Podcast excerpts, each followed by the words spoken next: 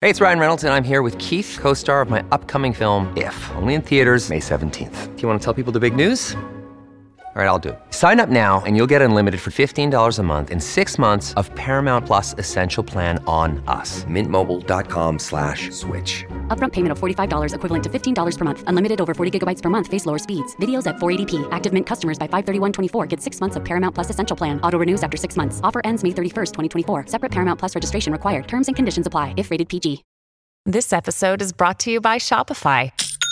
Forget the frustration of picking commerce platforms when you switch your business to Shopify, the global commerce platform that supercharges your selling wherever you sell. With Shopify, you'll harness the same intuitive features, trusted apps, and powerful analytics used by the world's leading brands. Sign up today for your $1 per month trial period at shopify.com slash tech, all lowercase. That's shopify.com slash tech.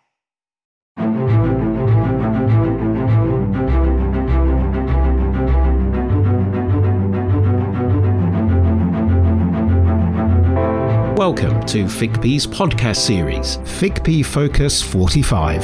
FICP is the only international NGO whose membership consists entirely of IP attorneys in private practice. The FICP global community is driven by a shared interest among like minded people to promote common solutions and advocacy for private practice. The FICP business family makes the world a little bit smaller, bringing independent IP attorneys from around the globe together to focus on IP issues of global importance.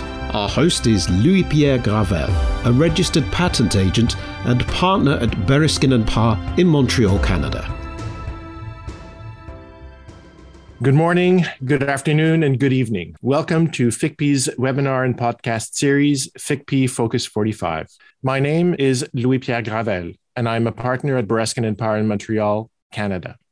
I'm a registered patent agent in Canada as well as in the United States, and I work in the fields of electricity, telecommunications, mechanical, and information technology, and I'm a counselor for FICP Canada. Before we delve into today's topic, please note that we will be sending CPD CLE certificates to those who requested them by mid December. If you need a CPD or CLE certificate, please let us know and provide us with your full contact information. And today, we're here to talk with Caitlin Kraft Buchman from an organization known as Women at the Table, and we will discuss some of the issues regarding women. And well, let's leave it at that for now. And so, Caitlin, I'd like to ask you to introduce yourself and explain to us just a little bit what Women at the Table is all about. Thank you. Thank you so much, Louis Pierre. Thank you for having me. This is I'm very excited to be able to do to address this community.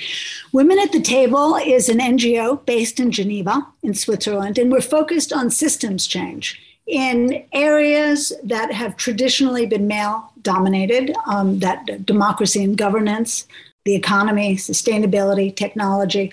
And we've been ad- addressing those issues through the prism of technology and innovation since um, for the last couple of years.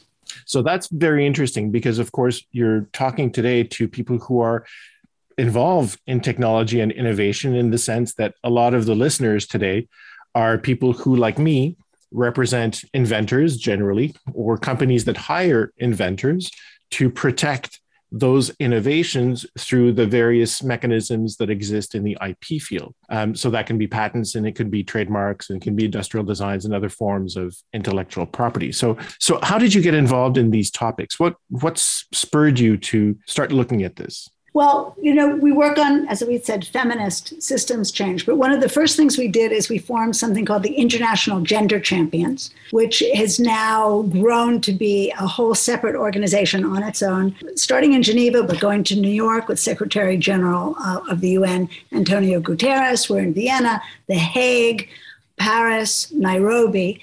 And um, there, uh, the very bottom line there was no more all male panels, which is something that we can maybe talk about a little bit later, and some internal commitments. From there, we were led to working at the WTO with the great the great ambition to talk about gender, but we had been told that gender that trade was gender neutral. There was no such thing as as as gender and trade. Uh, we proved that wrong legally. We started. We had the first declaration on women's economic empowerment and trade, and that's now. Um, cascaded into a huge amount of work, both at the WTO, but OECD and lots of other places. But beginning with this notion that WTO would not discuss gender. And indeed, our, in our declaration, it's the first time women have ever been mentioned in a WTO or a GATT document. So that was a very exciting process. From there, we went to standards. We thought that's another sort of invisible, um, sort of the interstices of all the things that, that rule us come from standards. And there we created a gender responsive standards declaration that now every standards maker in the world has signed with ISO, ITU, um, ECE. And from standards, we started to understand that the world of algorithms and algorithm decision making was actually sort of a frontier of invisibility that sort of rules us, a set of um, unseen rules and regulations.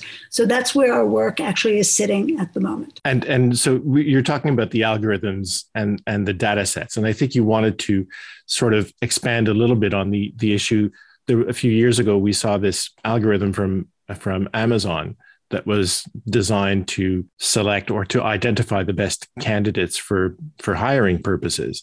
And it failed spectacularly. Yeah. So you know this is something that you know amazon did not advertise. It came out through reuters. But what's very interesting is with i, I think all the best intentions they decided to diversify their their their departments. And they did that with an algorithm which benchmarked against the high performers at Amazon. And the high performers at Amazon um, were white men who had engineering degrees from Stanford. And so the machine learning uh, you know, and but those were just the resumes. That was the data that the, the machines were working on.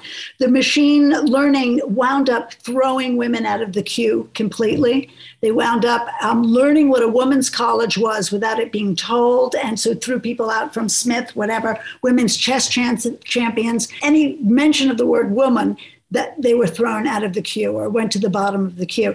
And so when Amazon figured that out, they so that's a sad story. But the, the, the moral of the story is that they tried to then fix it. As, as any um, right-minded person might, but they worked for three years and they w- could not have the machines unlearn the bias, and that's the real point, and that's the real work that we're all embarking on and trying to research and trying to understand is that machines who don't understand context, don't understand, um, yeah, they just have no contextual analysis, right? It's just like it's pixels. It's you all know this probably already, so I don't need to preach to the converted.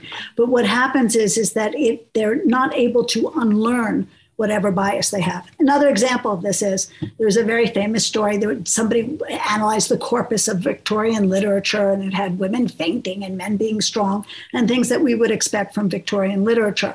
The next experiment was 10 years later. Did any of this change? And what had happened was people had spoken more about gender in 10 years because The Guardian had done a whole series of articles about it.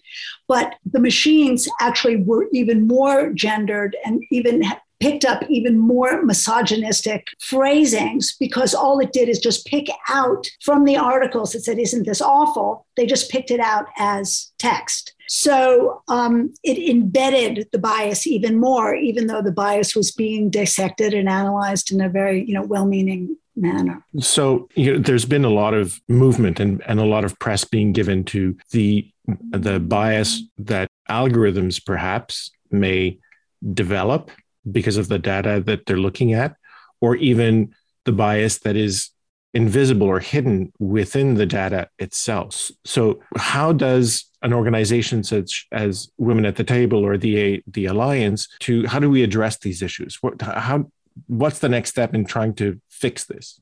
Well, there's there there are two ways, right? There's there's mitigating it and correcting it. So on the mitigation level, that's mostly research um, where you're trying to sort of prove that this exists. Now there there are master's thesis and, and PhDs that are you know innumerable about how all this stuff works, predictive policing, um, the way that ImageNet works, the way that you know I had a bunch of slides that you can just sort of see it surrounding us completely.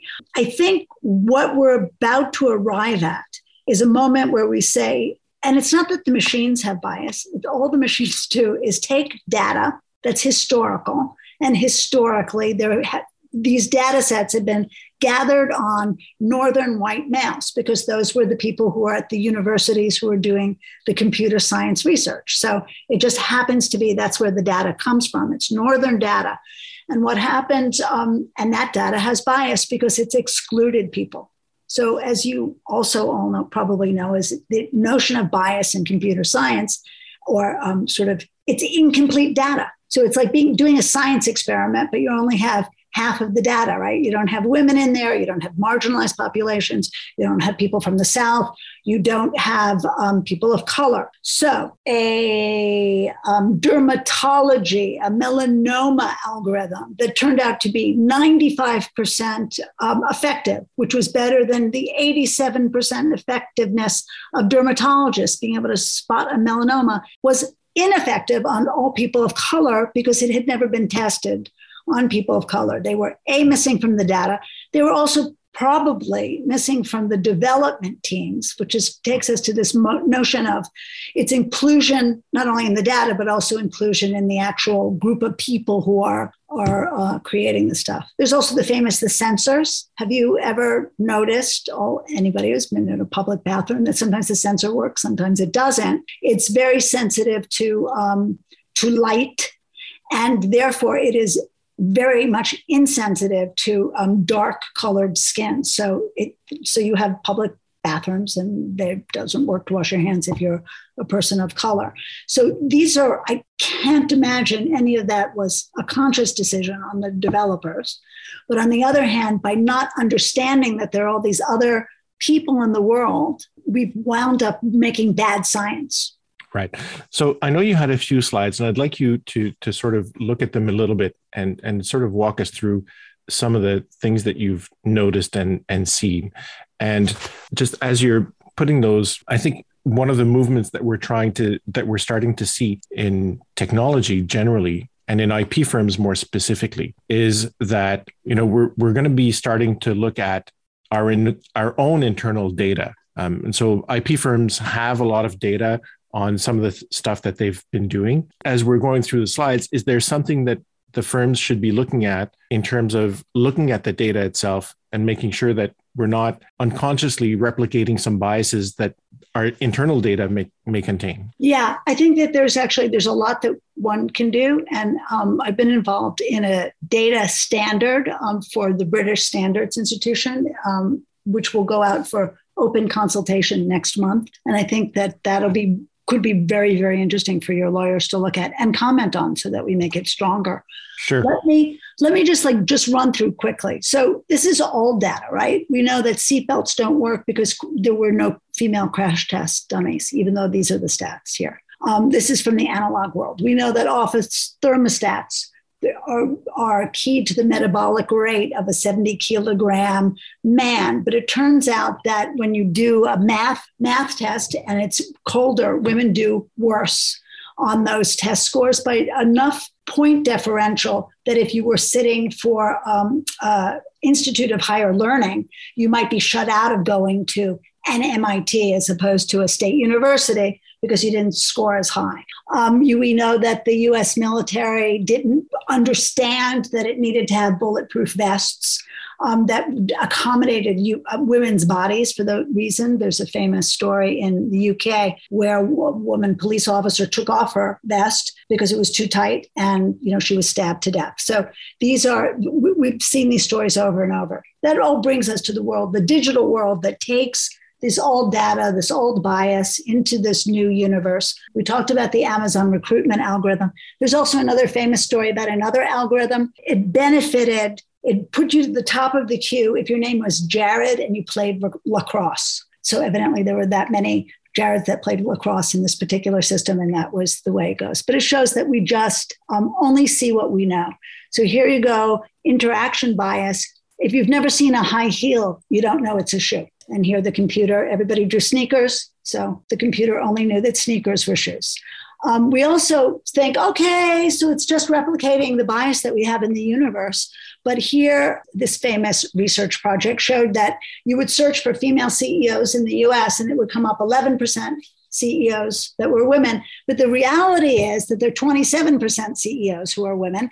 And so you, there is a cycle that we've entered into where all of a sudden the algorithms are creating a reality or a perception of reality that we think is reality, right? And so it's a vicious cycle. Facebook ads, we all know as attorneys that they were sued for the way that people were able to target their ads. So lumberjack ads or police ads only went to men. Those are middle class jobs with pensions, good, high paying, low paying secretarial jobs, only to women.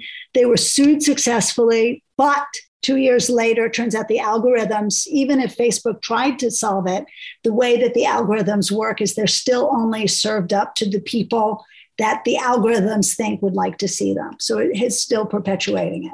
Famously, the Apple Goldman Sachs credit card that we all heard about recently, we thought, my God, it had to be really perfect. There were two um, groups of people, they were both tech entrepreneurs, uh, husband and wife teams, exactly the same tax returns. The women found out that they had significantly um, smaller uh, credit rating than their husbands. And there, there was no gender at all in the algorithm, right? So people took gender out. That's often the first question we get is like, okay, we'll take out race, we'll take out gender, and then the world will be perfect, right? It will be blind. But it isn't because the machines see the bias they see what how gender plays out throughout lots of other um, lots of other um, data points. There's also, by the way, for um, historically black colleges, the way the credit ratings work and the loans work that if you go to a, a, historically black college you pay a lot more in loan repayment interest the algorithm than if you go to harvard so the, these are things that are just sort of embedded that we're finding there. Here google translate still to this very day where there's um,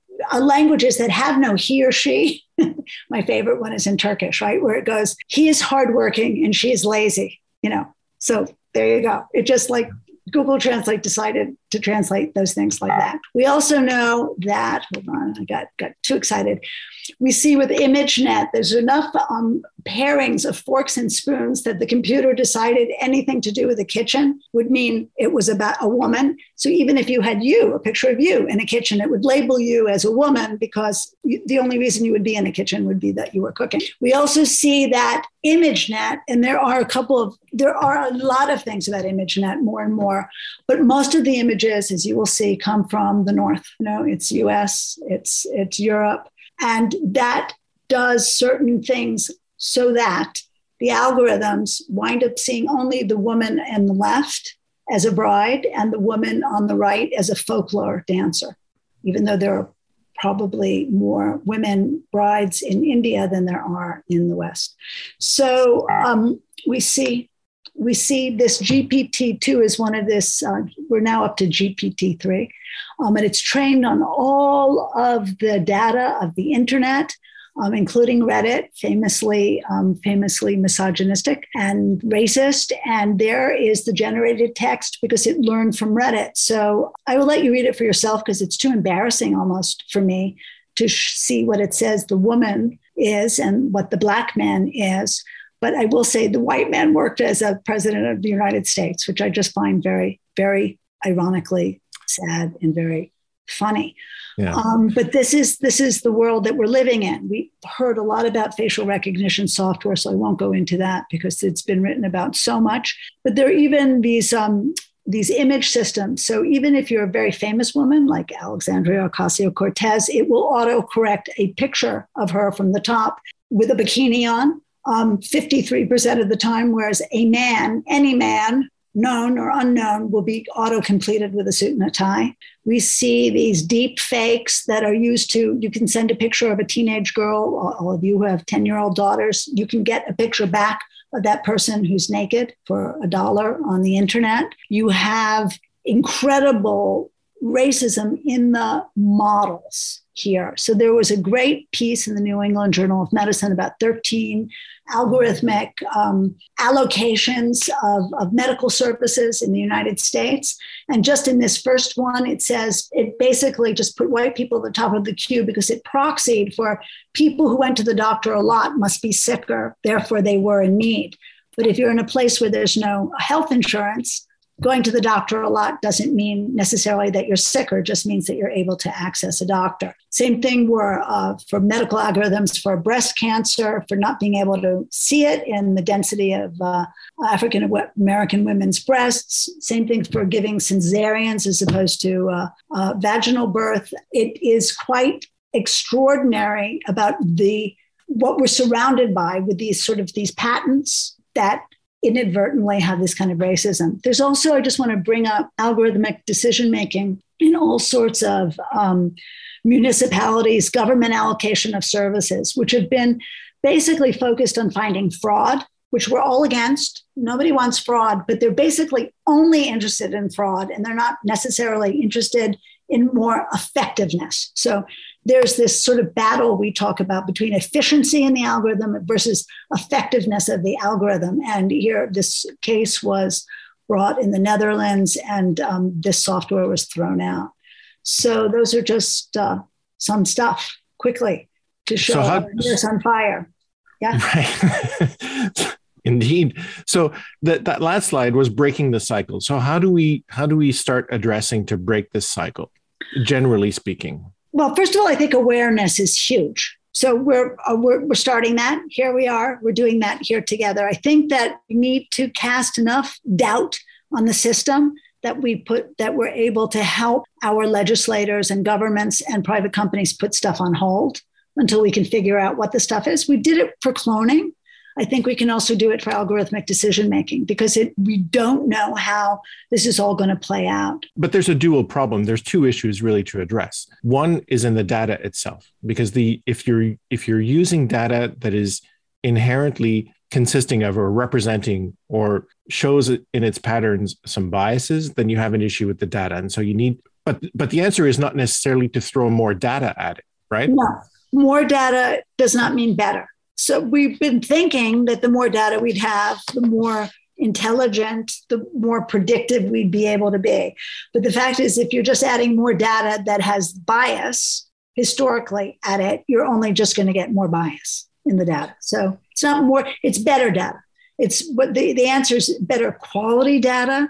And that means that you have to know I mean, what we'd like to start seeing is the provenance of the data. So you're all IP attorneys. I don't think anybody wants to see the code or the secret sauce of anybody's invention at all, because you would, there, there's going to be a whole new industry just based on reading the code for patents and stuff. But we do know we could use a model like of the FDA, right? We're very happy. We don't need to know exactly what goes into Valium. We just want to know that, like, when we buy it, it's not going to do anything except what it says on the box. So it's um, same way. So all this kind of consumer protection set of laws that we have, we don't need to know how those things work, really. Some people need to know, not everybody, but we need to know that we're safe. And there isn't, there aren't any of those pre- protections yet, although they're, they're coming in Europe and they're for I think that they'll wind up sort of wafting over the Atlantic. Right. Okay. So it's better quality data. It's data that at some point, I imagine someone's taken a look at to be able to say, yes, this is more legitimate or better quality data than what was there before. But the other issue also is in the algorithm itself. Perhaps the algorithms themselves need to be tweaked a little bit to perhaps identify when when these patterns of biases come out to to sort of flag it. Is that something that's potentially doable? Well, yeah, I would call it the model, not really the algorithm, but it's like the, the, the assumptions that are built in the model, right? So it's, you know, first of all, it, if we know data provenance, where it comes from, who used it, for whom was it collected, was there consent, you know, what, you know, all those questions that really are about the data that's being used, um, we can, will be in a better place.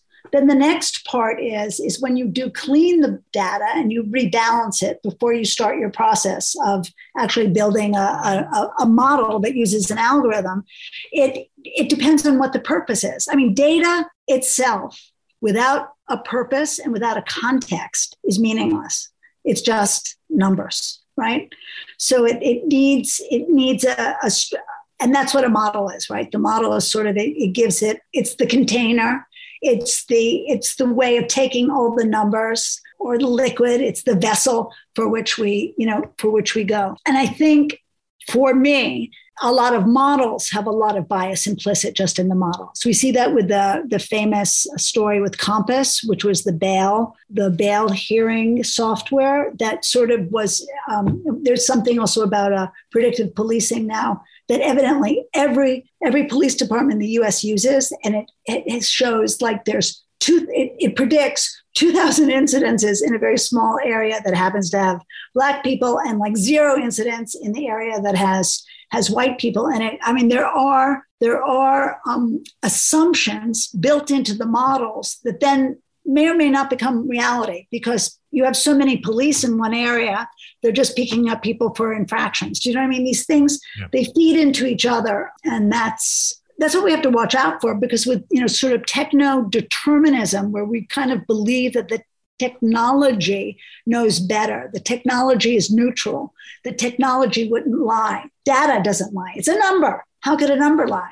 But as very famously, um, at one of our first convenings, we had two professors were fighting over this, and one said, "It goes, but professor, goes, who picks the x and who picks the three? Right? It's an equation. When you make an equation, you're making choices, and the minute you make a choice, there's human volition involved, and in that volition there there is the possibility and prob- probability of bias. So that's uh, that's interesting and, and i'd like to uh, time is going by and although i wish we could have a much longer conversation our time is in, unfortunately limited but let's talk about innovation specifically and how innovation itself has sometimes led to some surprising results in terms of biases. We were talking about earlier, just in the preparation, how it took 45 years for wheels to be installed on luggage so that people could haul their luggage in an airport without having to, to carry it by the handle.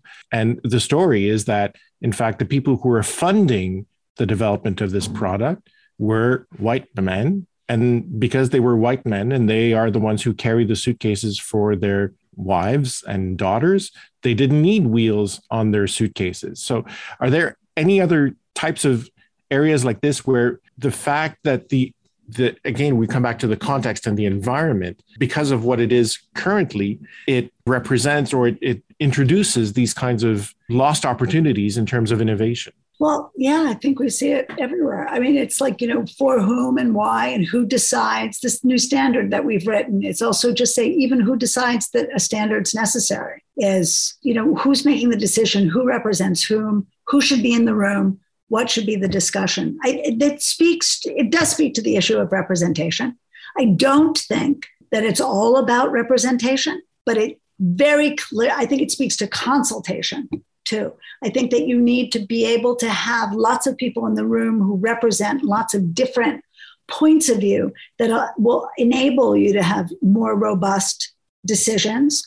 Um, and in that case, you know, make a decision by, you know, maybe people would like to have wheels on their on their suitcases. I was just telling you, I was telling you the story of um, research that was done on um, on a drug that turned out to actually be quite magical in terms of um, getting rid of menstrual pain, but it also had a very small side effect of, of, of, helping with erectile dysfunction. And they, whoever made that decision, thought there was a much bigger market for that, and they developed Viagra, and they threw away the research on the menstrual pain. So it was also who was in the room that would have said, "Yeah, that could be useful." Yeah, I I know somebody that would be happy to um, be relieved of the pain.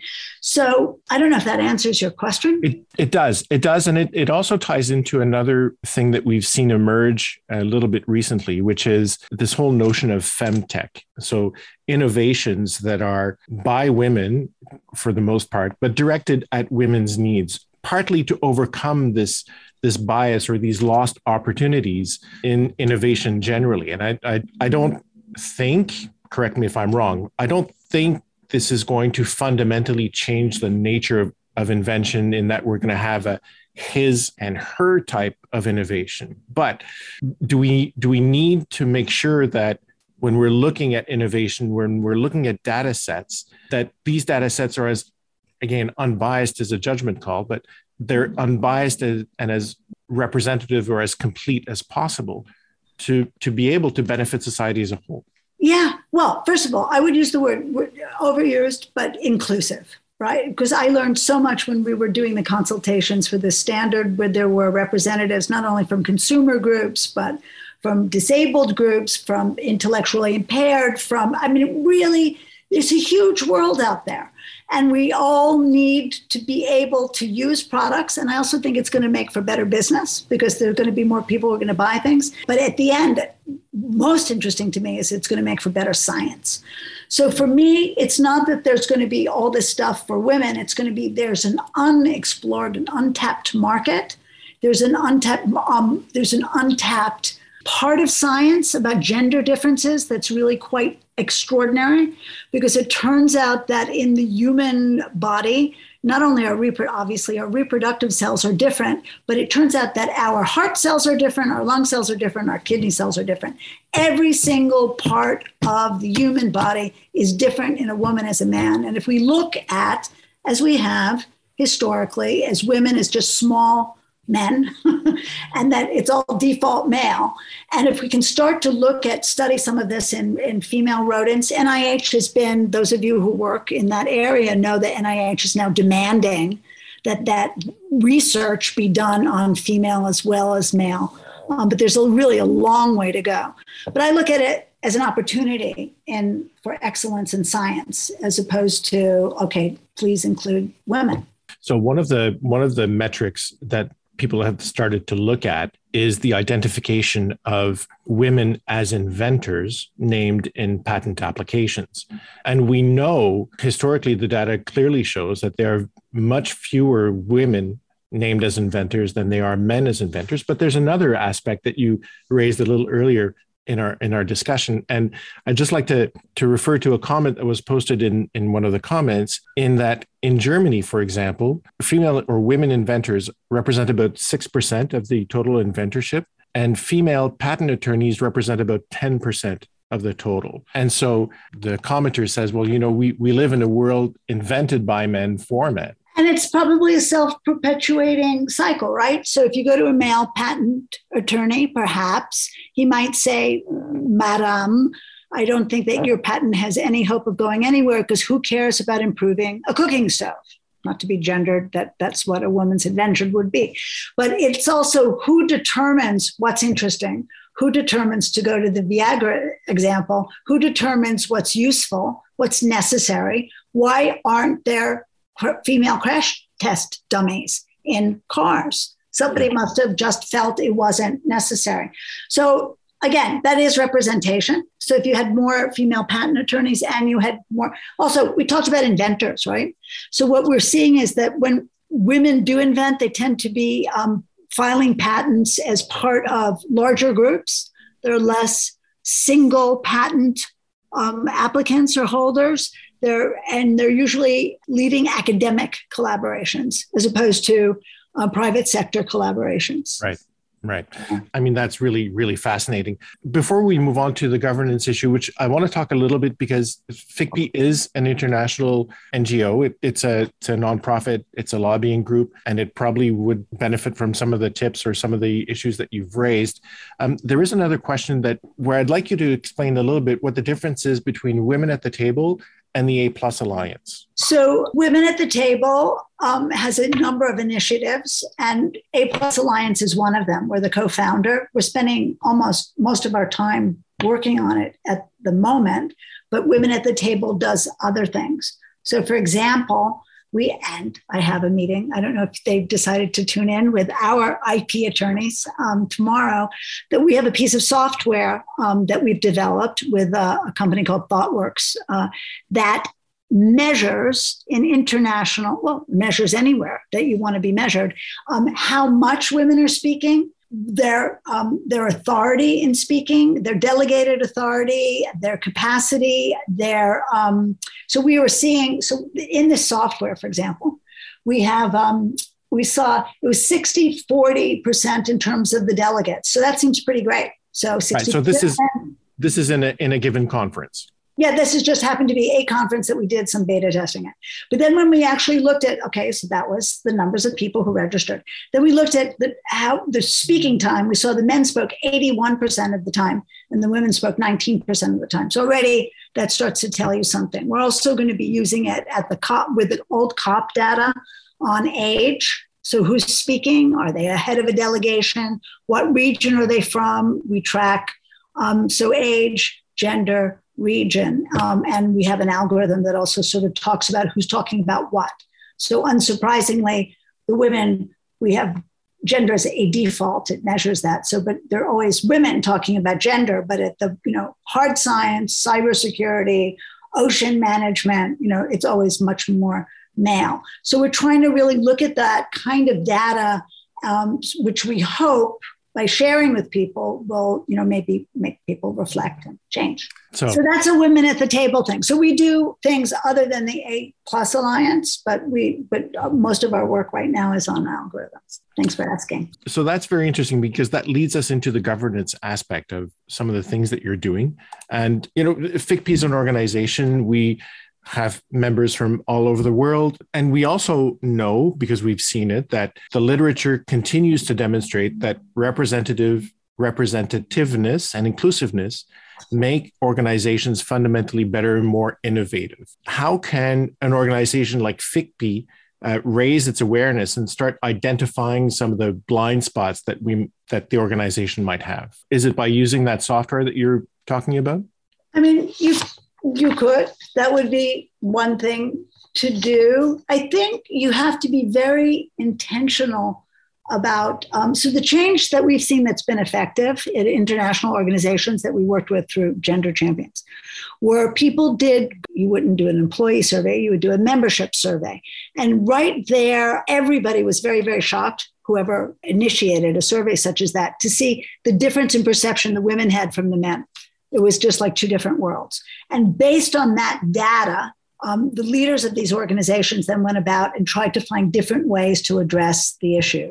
One group saw that they needed to help elevate the idea of gender equality by having male allies.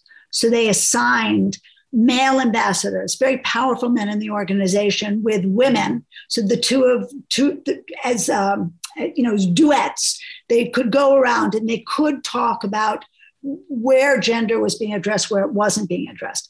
In because um, we work a lot in the international world, there are assemblies every year. If you make sure that gender is actually a standing issue, so that you actually report on your membership and who's speaking and who's got power positions. Because the other thing that we're, um, or I'm certainly past, is just counting the numbers of women in the room. So you may have 50% women, but are they on the committees that are the finance committee? Are they, do you know what I mean? Are they making the executive decisions? Do they have power positions? When you're looking at C suites, are you not looking at just are they human resources and marketing, but they actually doing some of the hardcore stuff that's strategic and um, going to change change the trajectory of a law firm, for example, right? Are they the partners that are in charge of the budget as opposed to in charge of seminars on women's rights? Or HR. Yeah. And then the other thing I, I think we, we alluded to as well is the, you know, when, when the organization is setting up a panel or a presentation or giving a conference, the importance to, I hate to use this, but to avoid manuals at all costs seems to me fundamental. Yeah. I, you know, we had the experience in Geneva, which is actually how we started Gender Champions, because there was there were 14 people on a panel about the future of women in technology, ministers, and they were all men about how women were going to change the future, and they were the future. And we thought that was a little ridiculous. It's there's so many talented, so many. I mean, you have an extraordinary, talented bench of people in your organization. So there's absolutely no reason that you would ever have to have an all male panel.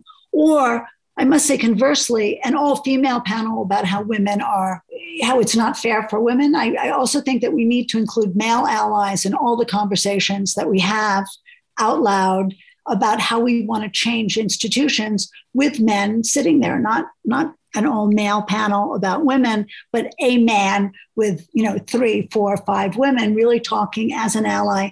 So we can, I think, we'll move farther faster that way. Right. This is really, really incredible. There was another thing I wanted to address just before we wrap up a little bit. So one of the things that we've tried to see, and I'm going to come back to this this notion of IP protection. There is a movement by some in big tech specifically to classify the automated decision making systems as trade secrets to make sure that that secret sauce you were alluding to earlier is not capable of being replicated, replicated or taken by someone else. Yeah, I was going to say it's the thing that I'm most scared of. That there's a WTO version of that, and I'm worried about the WIPO version of that. And I would love to work with anybody in your organization that wants to make sure that this doesn't happen. We um, what I want to put out there for people then who are scared at my saying that, there, you know, like with the Dodd Frank law and also the sort of too big to fail bank laws that were passed,